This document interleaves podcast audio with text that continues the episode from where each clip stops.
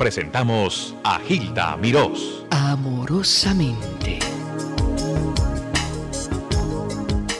En el 1960, y lo escribió El Mago en el periódico La Razón de Buenos Aires.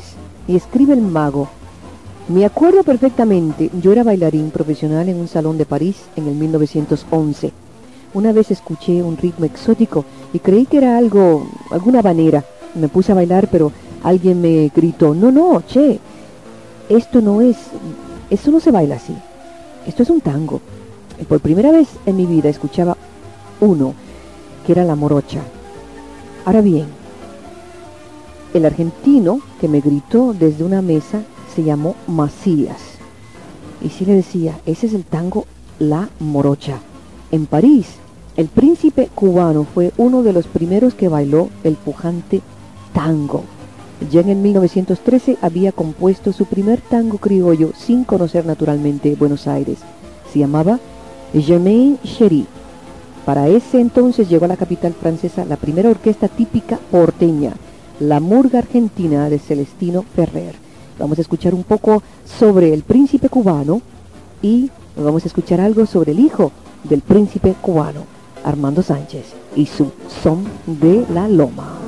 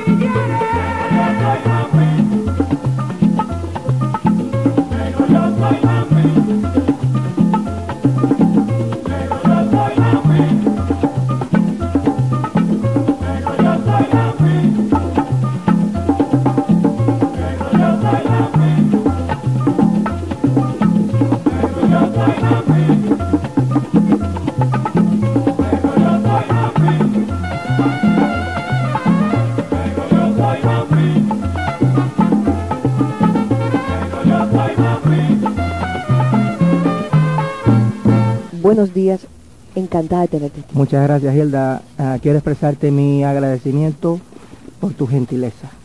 Ay, ay, ay, ay, ay. Ale- Mi curiosidad por la historia de tu familia, tu papá, el príncipe cubano, y tu historia propia. ¿Quieres volver un poquito hacia donde yo comencé? Eh, París y el príncipe cubano. Háblame de él. Bueno, eh, mi padre fue por accidente el primer chansonnier y maestro de ceremonia. Sucedió de esta manera en París. Cubano, el primer, El, el primer chan- chansonnier, sí, que, o que sea, es, se- chansonnier era el maestro de, de ceremonia que entretenía.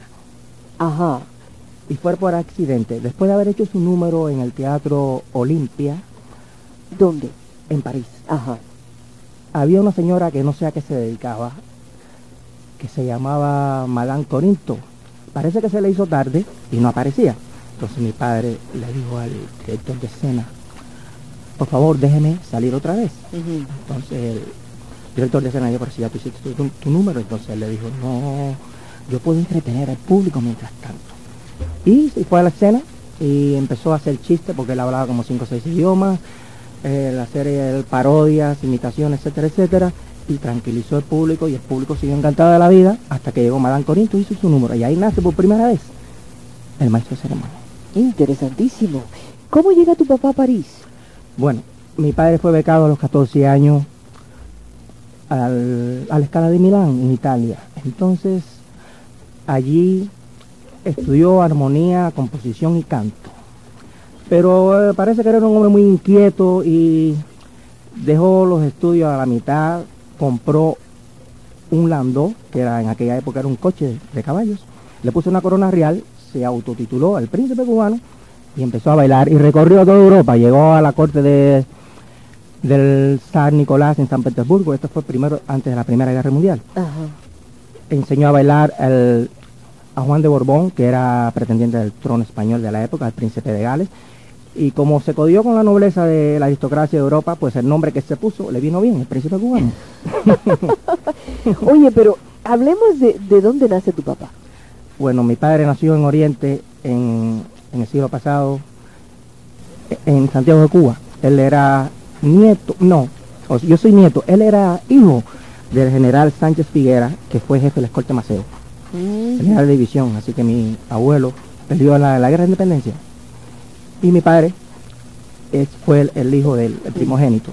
Ya, Ángel Sánchez Carreño. Carreño.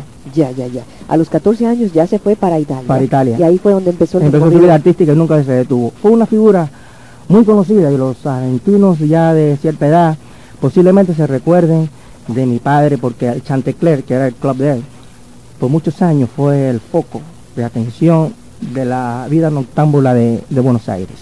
Allí salió la orquesta de Arienzo, que él la organizó y le puso el mote del rey del compás. Él tenía el, el, el aquel de, la monarquía, me parece, metía en la cabeza, porque le puso el rey del compás a Juan de Arienzo.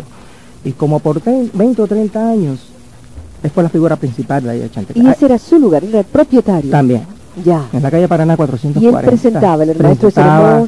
Todas las orquestas, por allí pasó Gardel, eh, Hugo del Carril, Charlo, Azucena Manzani. ¿Él murió en Argentina? Sí, él murió de a los ochenta y tantos años, fue una muerte accidental, de una caída. Se fracturó el cráneo y murió Y él bailaba tango en París. en París. En 1910, Extraordinario. Ahora, tu infancia, ¿dónde fue, hermano? en Cuba. Estuve, yo nací en La Habana y mi hermana, que me siguió a mí, también fue una actriz bien conocida del público cubano y en Venezuela, Josefina Rovira. Ella fue la pr- primera actriz del- de la CMQ Televisión. En Venezuela llevó la novela Venevisión y estuvo en el R1 del Mundo en Buenos Aires de primera actriz también. Ella murió en Caracas hace como 15 años. ¿Tú de niñito ya estabas integrado a la música? Sí, de los 7 años. Yo empecé a tocar bongose con una latica de leche. Entonces Gerardo Martínez, que vivía cerca de mi casa, director del Sexteto Habanero, me dijo, con laticas no, mano, yo te voy a regalar unos bongoses. Y me regaló unos bongoses que yo lo, lo- bueno, lo, lo tuve muchos años conmigo y con eso aprendí. Entonces reuní a los muchachos del barrio e hicimos un sexteto que se llamaba El Habanero Infantil. De allí De salieron... adolescentes, niñitos. No, éramos pequeños, el, el más pequeño era yo que tenía 8 años y habían otros que tenían 12, 13 años, que eran mayores que yo. Sí. Entonces el Feyove, el gran Feyove, que posiblemente lo conozcan, es una gran estrella en, en México, Sí. él fue cantante mío. Eh, Kiko Mendive, que también fue muy Claro. conocido en las películas de México, también nació de ese grupo. Y otro era otro, otro de los niñitos de ese también de grupo aquella, infantil. de aquella época, sí. Te puedo hacer una pregunta indiscreta y lo siento, pero tengo Sí. que hacerla. ¿El príncipe se fue a Europa y te dejó a ti con la mamá por acá? No, cuando él regresó de Europa, mi mamá era la compañera de baile de mi Mm. padre. Ajá. Y como era una mujer de extraordinaria belleza como tú, Ay, muchas gracias. él le decían la bella Lolo. Ajá. A su regreso de Francia, ya ella estaba en estado entonces nací yo. Y de ahí salió para Buenos Aires. Y más nunca vi a mi padre. ¿Más nunca viste a tu papá? ¿Y tu mamá dónde murió? Se volvió a casar mi madre y mu- murió en La Habana.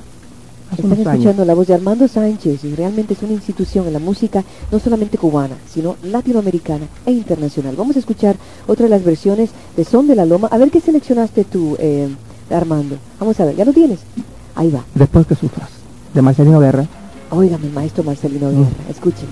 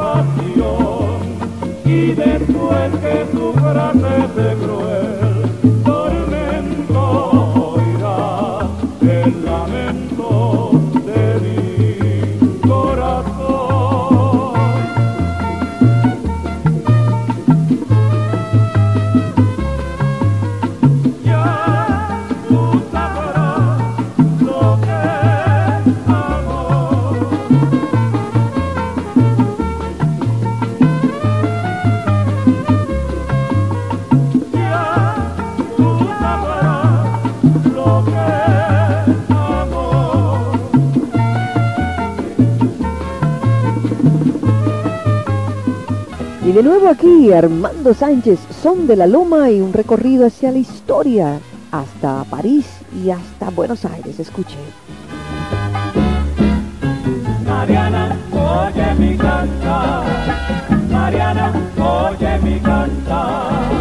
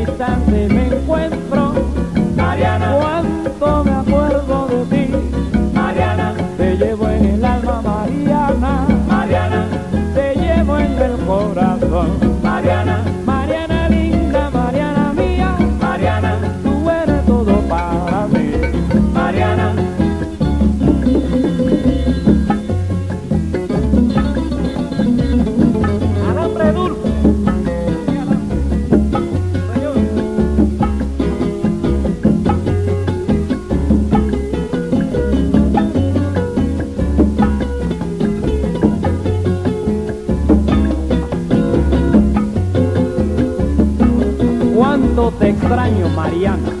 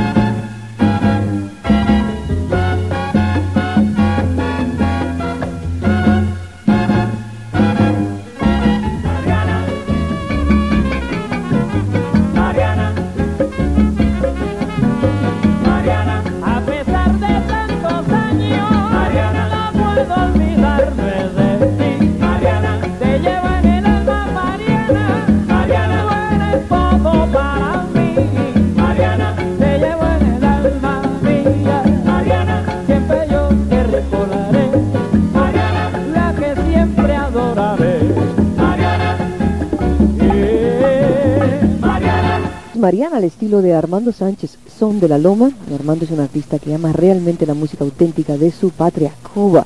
Hemos estado hablando de Armando Sánchez, de su querido y famoso padre, el príncipe cubano.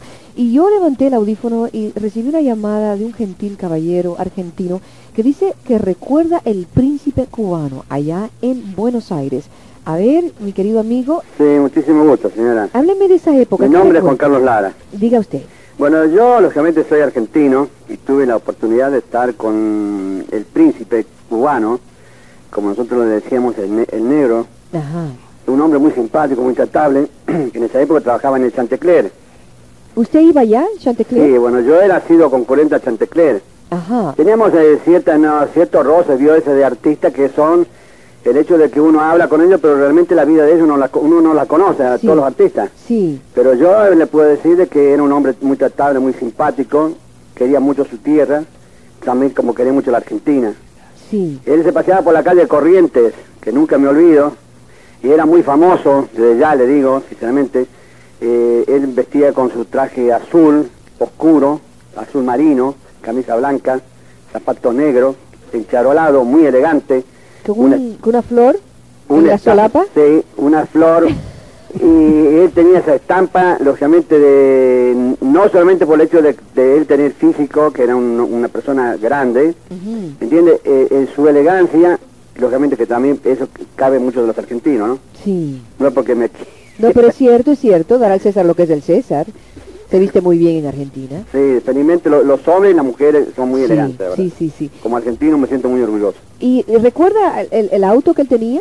No, no, el auto no, señora. Ya le digo de que nosotros no teníamos eh, ese roce. Lo único Sí. que estábamos ahí, siempre íbamos a Chantecler, él hacía las presentaciones, presentaba a Juan D'Arienzo, De Angeli, eh, el Chúcaro, ahí está eh, Argentino Ledesma, Lezica y, y el ballet de, de, de- de Chantecler. ¿De qué año está hablando usted? Mire, yo le estoy hablando de aproximadamente del año 1950, que 50, 48, 50 Ujú.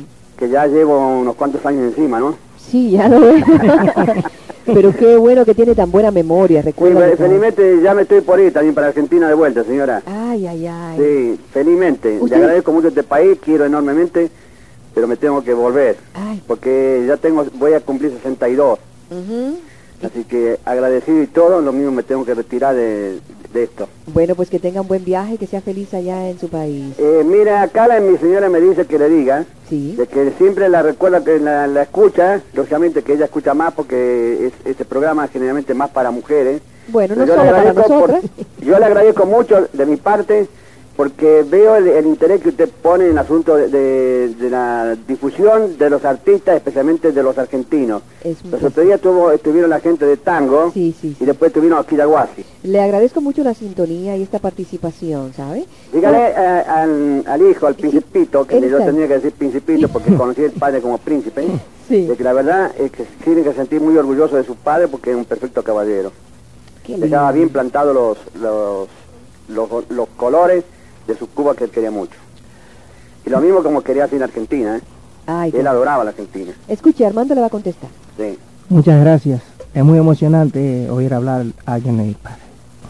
Eh, Armando realmente se, se emociona muchísimo. Óigame, esto es, esto es lo que me fascina, esto es comunicación. Cuando usted está, trae a través de una llamada telefónica a, a nuestro público, que quizá podemos contar en- con 250 mil personas, vamos a decir si somos dichosos, que desconocen la trayectoria de Armando, del príncipe, un ser que vivió, que hizo, que en tiempos difíciles, cuando transportarse era una hazaña, cuando no había dinero y todo era desconocido, no teníamos la televisión que nos presentaba todo en la sala.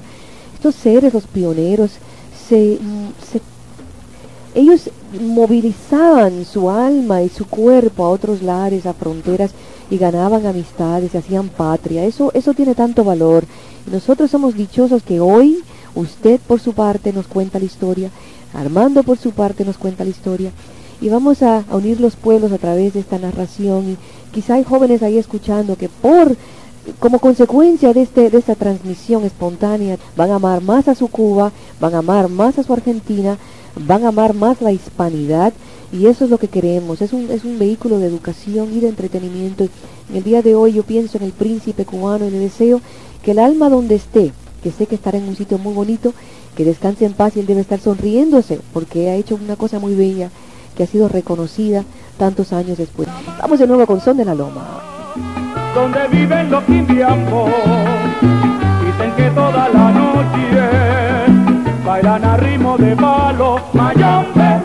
Monte tiene Monte tiene garabato y tú vas a ver, Monte tiene garabato y tú verás, Monte tiene garabato y tú vas a ver.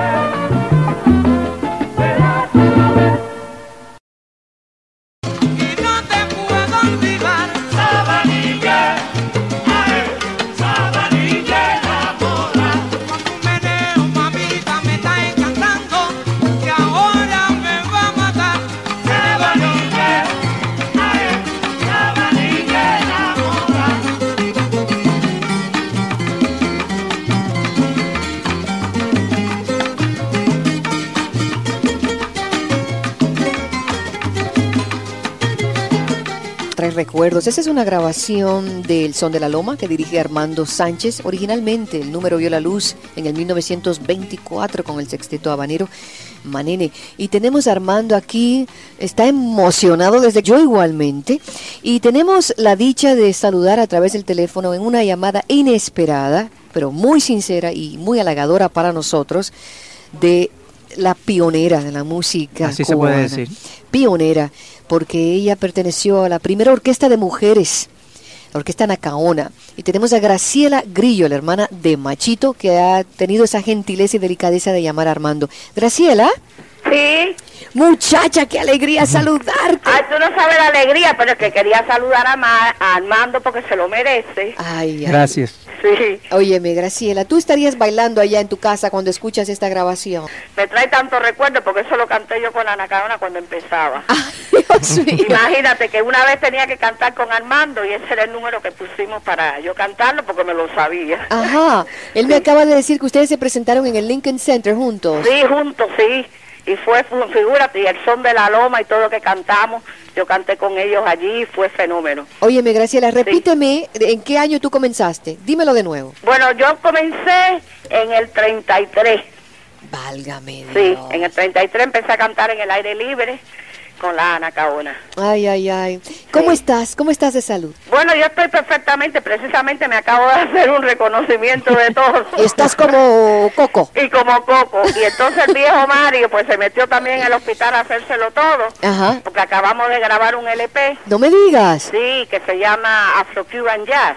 ¿Y cuándo sale? O sea, salió. Ya salió. Ya salió. Sí. Pero en inglés, la no, letra. no, no, en español, para Afro- la compañía Caimán. Afro Sí. Cuban Jazz. Jazz. ¿Y cuándo vienes para acá, Graciela? Bueno, bue- esto. Bueno, cuando tú me llames puedo ir por allá. Pues eso es para luego, enseguida, friendo y Y comiendo. Mario me dijo, no dejes de grabarme a esto, que Armando va a estar mañana allá en eso. Ayer cuando estuve en el hospital a verlo. Ajá. Y aquí estoy grabando como es. Ay, Graciela. Sí. Graciela, ¿tú, ¿tú conociste al príncipe cubano por No, casualidad? no, no lo conocí, ¿no? No Por con- eso todo eso me, me extrañó, porque Armando nunca había hablado conmigo de eso, que había tenido un padre tan que había puesto el nombre de Cuba tan alto. Y Armando, ¿por qué tú no hablas- hablaste de eso, por Dios? Armando es así, Es no dice las cosas. muy- Y ahora yo me estoy enterando por este interview de radio. Mira las cosas de la vida. Pero mira, Graciela, Mario fue amigo de mi padre. ah, sí. Sí, él nunca te lo dijo. No, no hemos hablado sobre eso. ¿Qué te Quizá pasa? a lo mejor, pero no, no me acuerdo. Y Mario también fue el inductor Sí. del son de la loma, porque si él no me entusiasma a volver a la música de nuevo, Ah, yo no pues. hubiera, yo no hubiera vuelto a la música. Así mismo. ¿Por qué, Armando? Bueno, yo formé la primera charanga que se organizó aquí en los Estados Unidos, en Chicago. Traje a los músicos, si no eran los mejores, fueron los primeros en aquel tiempo en el, en el estilo de la charanga. Traje a flautista de la Orquesta Aragón. Sí, yo me acuerdo ¿Te acuerdas, Rolando? ¿Cómo no? Que grabó El Agua de Clavelito y Pare Cochero, que fueron Sí, hits. sí. Pare Cochero, que era de Marcelino. Sí.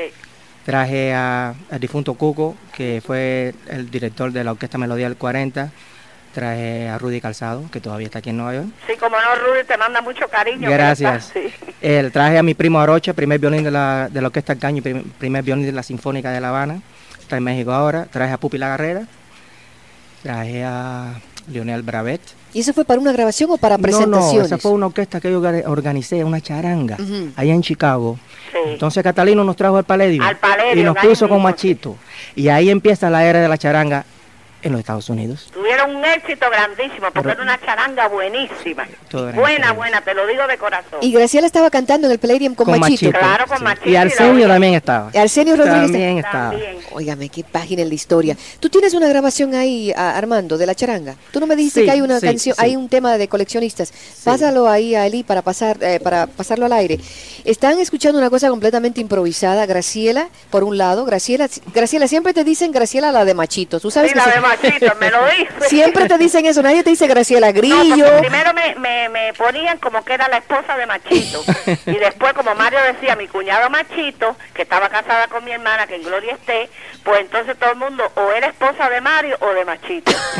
y había veces que entonces, en aquel tiempo eran todas revistas americanas, el Billboard y todo, entonces tenían que, que después desmentirlo, porque me casaban con uno con el otro. Ay, pero- oye, Graciela, en lo cuando mientras vamos a pasar este tema, Sí. que es de coleccionistas y Armando, dile cuál es el nombre. Bueno, a Eli. Eli, tú puedes poner cualquiera de los números que están ahí. Pon el número uno Porque desde el todos son principio. buenos. Porque todos son buenos y esta es una grabación que dices tú que no se consigue ya, Armando. No.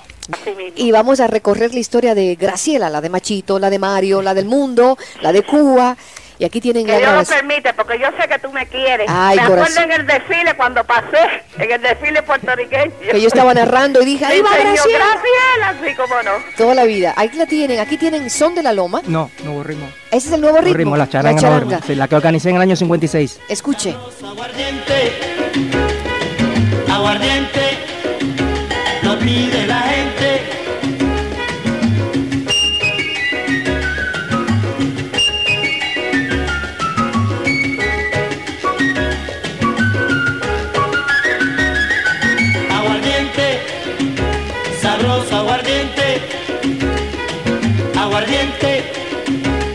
pide la gente.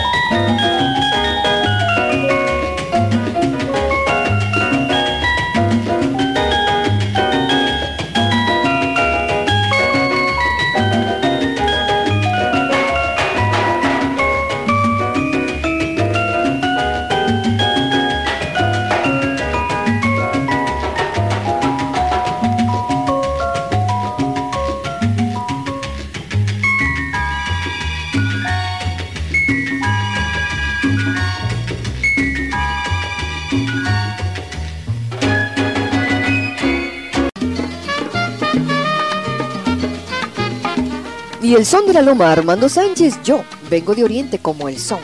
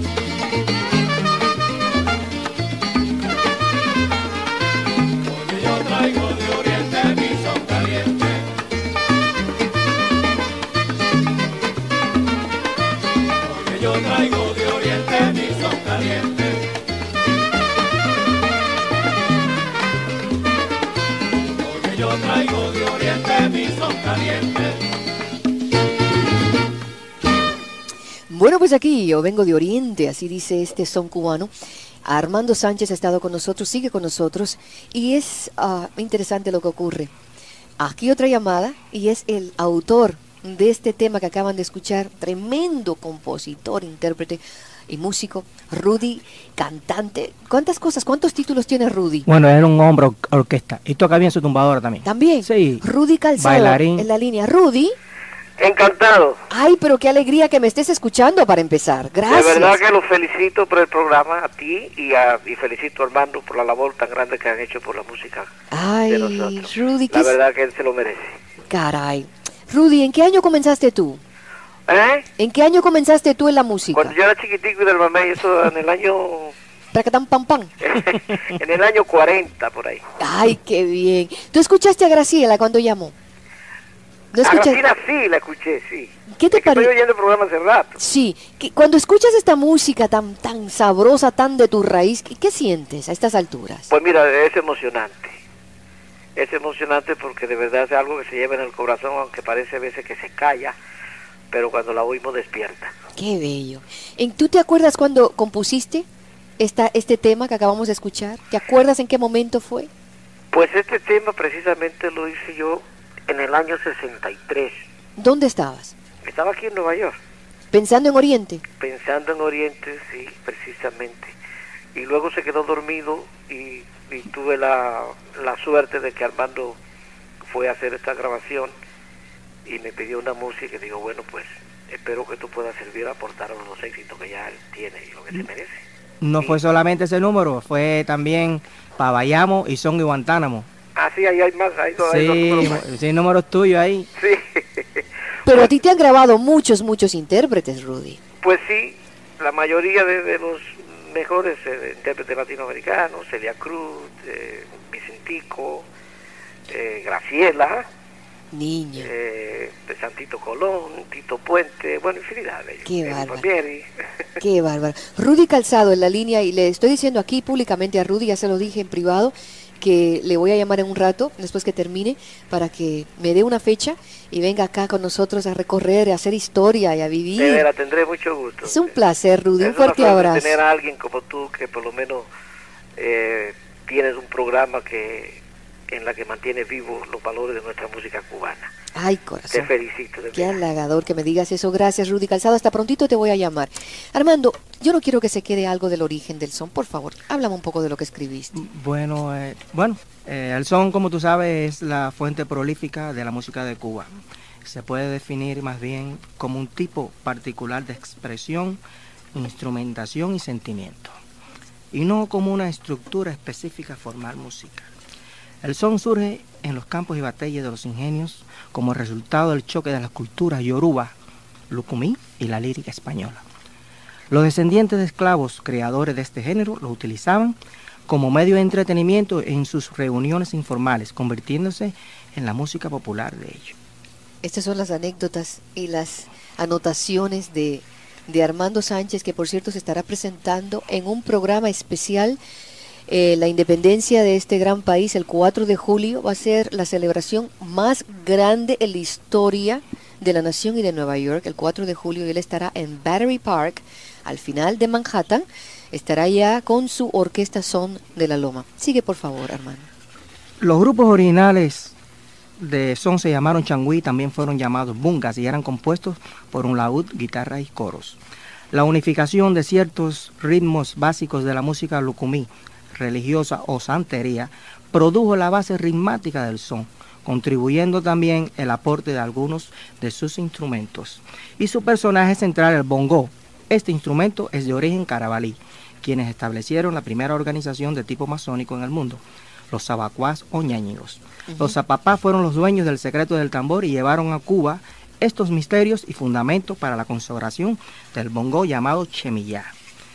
La, la característica, la característica del son es su música sencilla, sensual y su contagioso ritmo. El son montuno, que fue el estilo origi- original, presenta caracteres específicos como son la, la alternancia de un solista, como el que oímos ahorita rato de Yo Vengo de Oriente, Sí. o guía con un coro, donde el guía narra hechos de la comunidad con versos surrealistas apoyados en esquemas rítmicos superpuestos. ¿Eso es lo que le llaman el sonero ahora?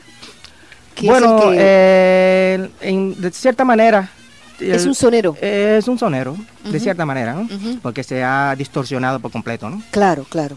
Ahora, de, como el son, en un tiempo se prohibió tocar son porque se era sinónimo de lujuria y grosera manifestación sexual. Eso decían. Eso sí, el son era menospreciado en esa época. Ajá. Ahora, a su llegada a La Habana encuentra el son en la agrupación musical conocida como sexteto al vehículo ideal interpretativo por excelencia.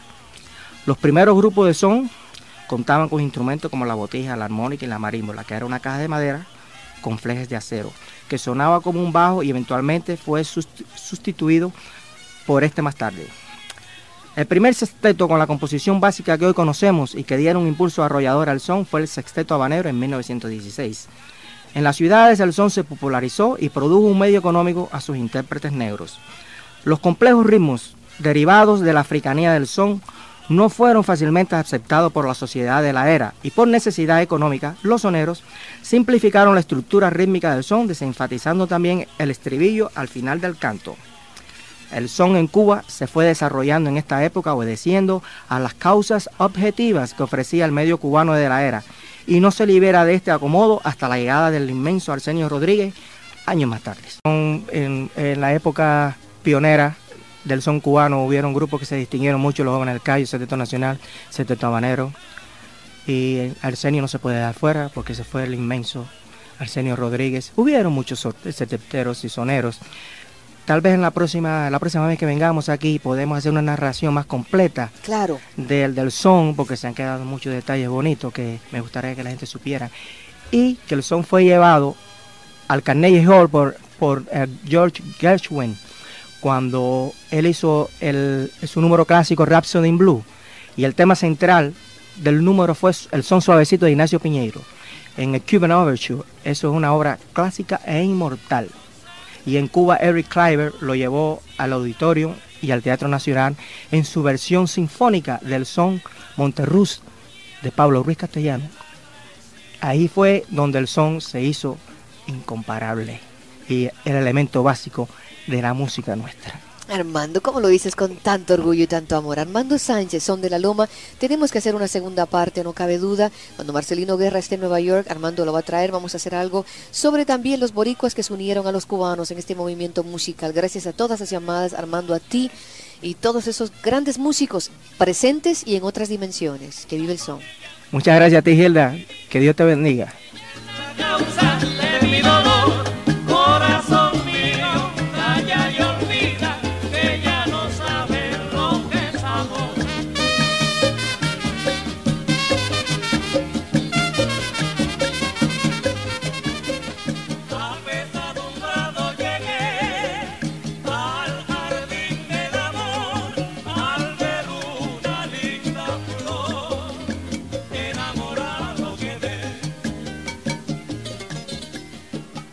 Les habló amorosamente Gilda Mirós.